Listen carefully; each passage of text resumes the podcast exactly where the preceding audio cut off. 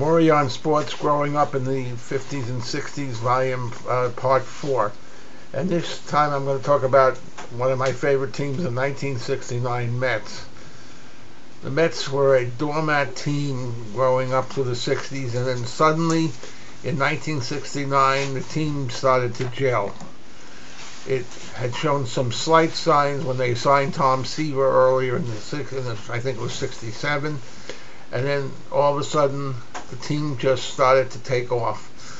Uh, it, it went from being in ninth place in 1968 to winning the whole thing, and, including the pennant and the World Series in 1969. The, the, the, the key people on the team were Tom Seaver, Tom Terrific, who led the team in comebacks. They had Jerry Koosman. They had uh, Cleon Jones, Tommy Agee, and uh, Tug McGraw was the relief pitcher, and um, and so was Ron Taylor, and the team had a great pitching. There, Nolan Ryan was on that team.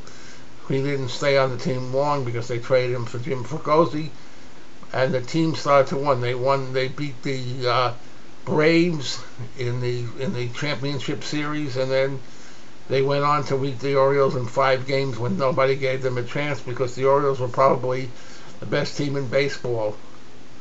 The team lost the first game in the first in the 1969 World Series and then went on to win the last four games, including miraculous catches by Ron Swoboda, Tommy Agee, and uh, the team is uh, the team had clutch hitting by a of all people, Al Weis who hit the tying home run in the fifth game, and Jerry Koosman, who won two games in that World Series.